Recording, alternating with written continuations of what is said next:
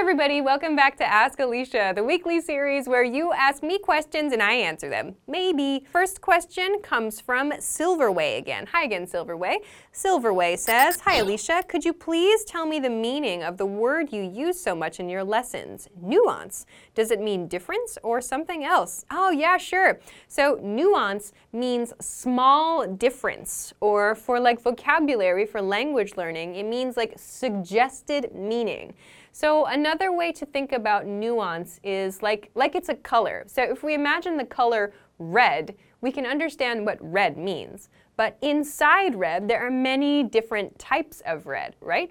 So we can imagine a nuance is like one of those types of red. It's like one way of understanding something.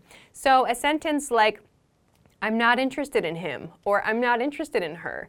This means like interest, yes, we see interest in that word, but the nuance of this phrase, the feeling of this phrase is like romantic interest. I'm not romantically interested in him. I'm not romantically interested in her. So that's an example of nuance. So we understand like the category, interest, but the nuance, the small difference in meaning is about like romantic like relationships in this case. So yes, nuance means small difference in meaning uh, for this channel. Um, it can also mean small difference in flavor in food, for example, or like small differences in facial expressions. So another example sentence might be, we can communicate nuances through our body language and facial expressions. So nuance means small difference in meaning. I hope that that helps you. And yes, that word gets used a lot on this channel. Thanks very much for the question. Let's move on to your next question. Next question comes from Agens Eland. Hi, Agens. Agens said, Hi, Alicia. Can you explain the difference between seems and looks like? Yeah, sure. Um, let's start with looks like. There are actually two patterns for looks like. I want to talk about this A looks like B pattern first. We use this when we want to talk about something that has a similar or the same appearance as something else. A looks like B. So, like, that cloud looks like a rabbit. Your brother looks like a mouse. So these patterns mean that thing A or person A has a similar appearance to thing B or person B. So that's the first meaning of looks like, the first way we use it. The second way that we use looks like is to talk about guesses that we make based on visual information. So information we get with our eyes. So when we can see something and make a guess about it, we can use looks like. For example, it looks like it's going to rain. Or it looks like your dog is pretty hungry. So we can see something that gives us information about what might happen next, or we can make a guess about the situation using something we can see. Okay, so with that in mind, let's continue to seems. We use seems, yes, to make guesses, sure, just like with looks like, the second meaning of looks like, but we use seems for things that we cannot quickly check, we cannot quickly confirm. His new girlfriend seems nice. Are you okay? You seem really tired today. So you can use seems for guesses that you make based on things you can see, yes, but I think it sounds more natural to use looks like in those cases. So seems is used for stuff that we can't quickly check, um, but maybe we don't get that information based just on stuff we can see. So I hope that this helps you. Thanks very much for the question. All right, let's move on to your next question. Next question comes from Felipe Giacomosi again. Hi, Felipe. Felipe says, could you explain the pronunciation differences between the following words? One, then and than, and two, sure and sure.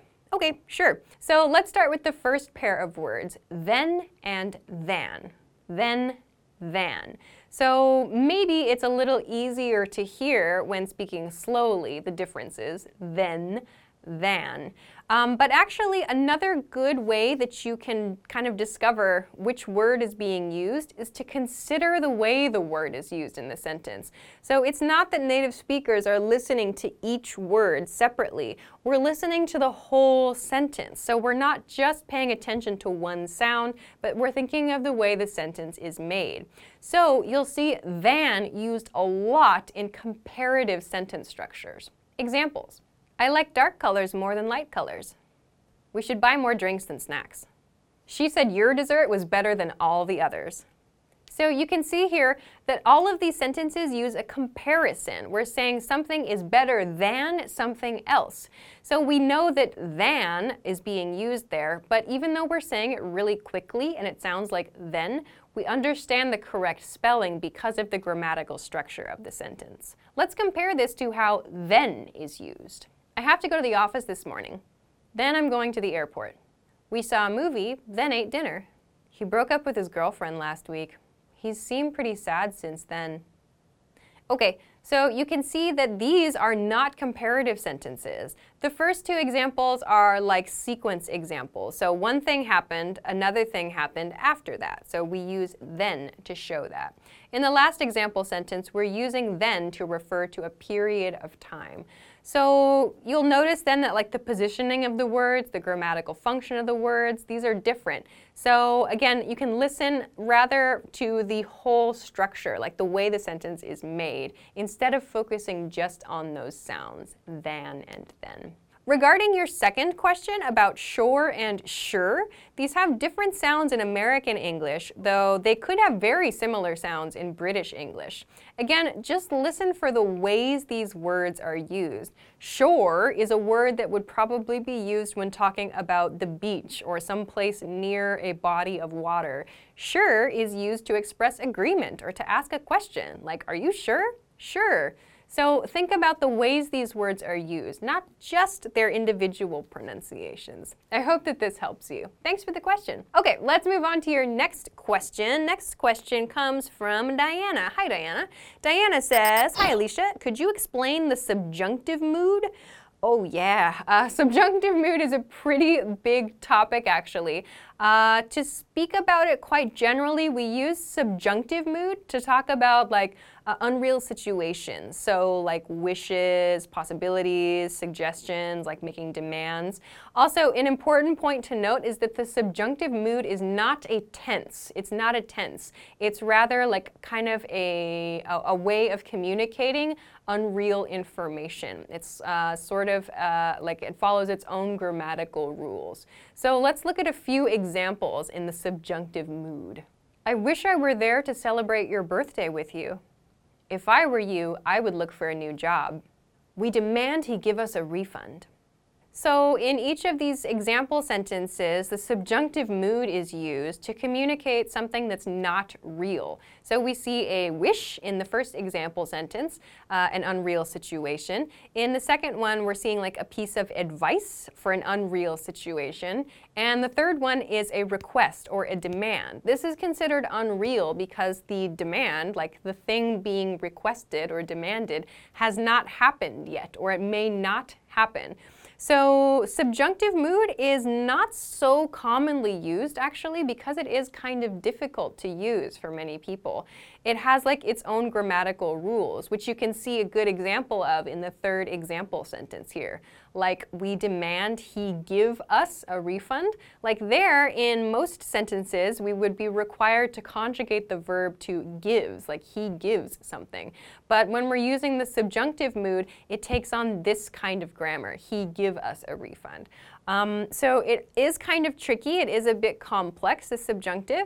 I would suggest if you're interested in learning more about the subjunctive and how to make statements like this, um, start by learning a few of the common patterns. So by that I mean like the if I were or I wish I were. So those are the first two example sentences here. Those are some great patterns that you can use to start making subjunctive mood sentences.